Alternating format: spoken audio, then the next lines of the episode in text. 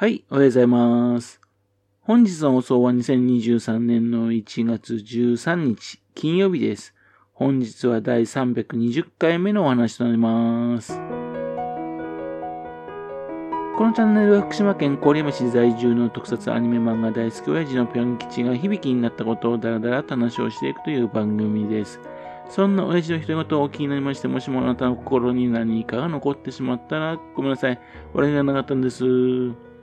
不幸にこの番組興味を持ってしまったら、ぜひ今後もごひいきのほどよろしくお願いいたします。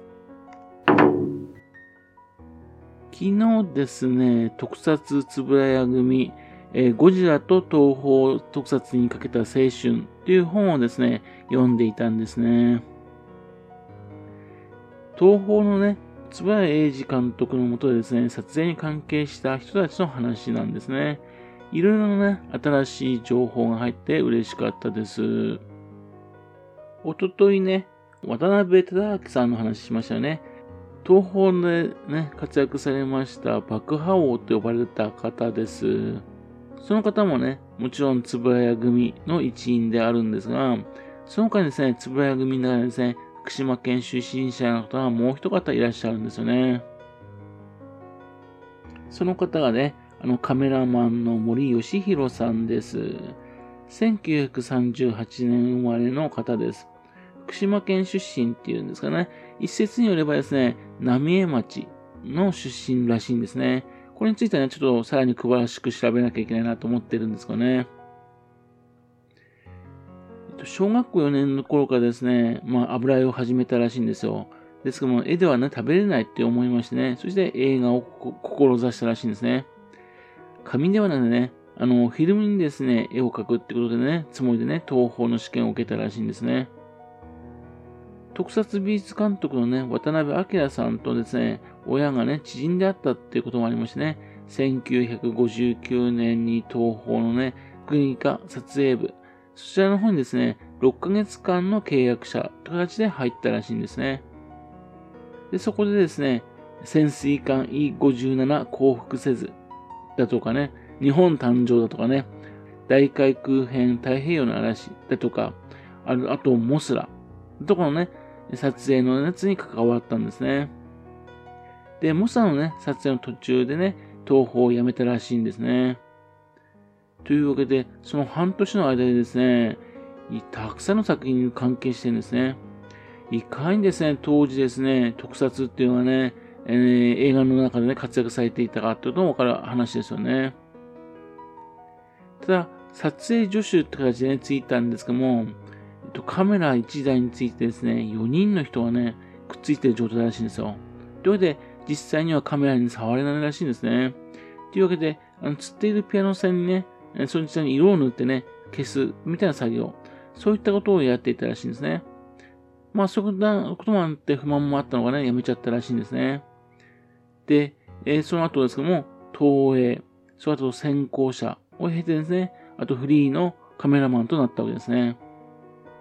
で、東映にですね、移動するときですね、そのことを円谷英二監督に告げたところですね、裏切り者というふうに呼ばれたらしいんですよね。もう個人的にね、あのー裏切り者っていうふうにね、憎しみがあったとかね、そういうわけじゃなくてね、えっと、特撮の技術、それを持った人はね、外部に行かれるのがね、非常に嫌がっていたんじゃないか、というふうにですね、森さんはね、語っていますね。先行者といえばですね、あの、月光仮面とか有名ですけどね。ただ、あの、森さんがね、移動した頃はですね、隠密剣士の時代らしいんですね。というわけで、1962年の隠密剣士の頃にですね、えー撮影の方に関係したらしいです。その前のね、残念ながら東映ではですね、どんな風な作品に関係したのかね、そのこの頃の情報はちょっと少ないですね。時代的に考えるとですね、少年ケニアとかね、あるいはベニクジャクとかなんでしょうけどね。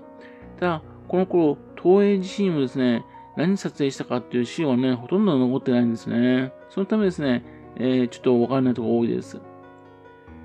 隠密剣士ね、私も見たことないんですけどね、すごく人気だったらしいですね。その、うん放送していた時間帯がですね、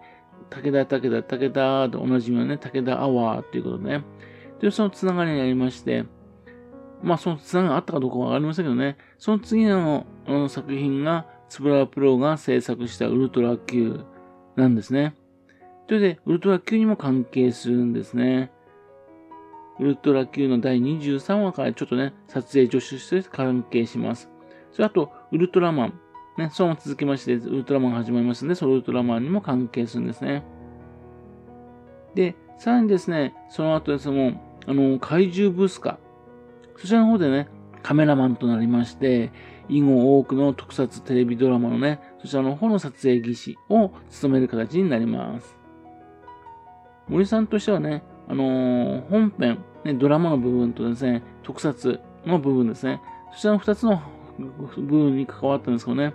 まあ、あの、特撮の場合はですね、画面が揺れないようにですね、固定されているんでね、それに対して本編の方がね、まあ、画面がね、いろんなことができるっていうんで、っていうんで、えー、カメラでね、絵を描くんだらね、こっちだと思ってね、本編のドラマを作る方、そちらの方がね、多くなったようですね。というわけで、怪獣ブースからね、カメラマンとなったとですね、次はですね、マイティジャックなんですよ。非常にすごい特撮ですよね。えっ、ー、と、森さんが担当するんですね。それあと、怪奇大作戦。そちらの方でもね、関係するんですね。例えば代表的なところで、あの、あの、欠番になったね、内容がまずいっていうんで、もう欠番になった狂気人間っていう作品なんかがありますけど、それなんかを撮影したのはね、森さんなんですね。で、あの、森さんはね、あの、フリーなカメラマンですんで、というんで、その時にさん関係したのはですね、ワイルドセブンとかに関係するんですね。あの、ワイルドセブンだからね、あの、バイクの後ろの方にですね、乗っかってですね、危険な状態でね、手持ちカメラでね、撮影する、みたいなこともやったらしいんですね。結構ですね、そういうふうな、あの、危険な撮影、そういうのも結構する方みたいですね。またあと、あの、つばやプロの方行きまして、恐怖劇場アンバランス、それとウルトラマン太郎、SF ドラマ猿の軍団とかですね、そういうのに関わってきます。その後、ソイケカッチンだとか、ね、秘密戦隊ゴレンジャー、宇宙鉄人兄弟員みたいなね、東映の方にも関係していくんですね。例えばの、大都会パート2、ね、非常にアクションの多いドラマですが、その後の第3話の空中撮影、そちらなんかもね、森さんが担当したらしいんですね。それから、不思議犬トントンだとか、あと、あの、自分が好きなんですけど、メガロマン、ね。それあと、電脳警察サイバーコップ。こういった作品でね、撮影され続けたんですね。いや、すごいですね。東宝、つぶらやプロ、東映、えー、っと、そもそも様々なところでね、特撮で撮影されてきたんですね。こんな方がいらっしゃるんですね。まあ、70年代になりますとね、まあ、時代劇、そういったものを撮影するようになりますし、まあ、70年代の後半からですね、2時間ドラマがブームでしたね。というんで、数々のその2時間ドラマのシリーズ、そういったものに参加しています。というわけでね、その頃はですね、特撮番組をね、長くやっていたってことでね、ジャリ版、子供番組のね、えー、ジャリ版の森というふうにあだ名がついていたんでね、そのレッテルをね、剥がすのにね、苦労したらしいんですね。まあ、正式なですね、師匠、弟子の関係ではないんですけどね、あのー、戦隊ものだとかね、仮面ライダーとかね、そちらの方のね、長年制された方でね、松村文夫さんって方がいらっしゃるんですよ。もうめちゃくちゃたくさんの作品撮影されてる方なんですけどね。その人をですね、育てた人と言っても良いかと思いますね。あの、松村さんがね、森さんのカメラはすごかったというふうに言ってるそうなんですよ。最近でもですね、あの、特撮に関係したね、インタビューするトークショー、そういったものにね、参加されることが多いようです。できればね、ぜひですね、故郷の福島県に来てね、その特撮の話とかね、してくれないかなと思うんですよね。円谷英二監督のね、えー、を知ってる方ですからね。というわけでね、ぜひね、スカゴとかね、読んでね、そして、円谷英二監督の話とかね、まあ、その当時の特撮の話とかね、まあ、福島県との関わりとかね、そういった話をね、してくれないかなと思うわけですね。はい。とりあえずですね、東方つぶやプロ、東映とね、えー、活躍してきたカメラマン、その方はですね、福島県出身者でね、森義弘さんっていう方がね、いらっしゃるってことね、ぜひ広まってほしいなと思っております。はい。それではまた次回よろしければ、ぷん吉のお宅の話にお付き合いくださいね。本日もお聴きくださいまして、誠にありがとうございました。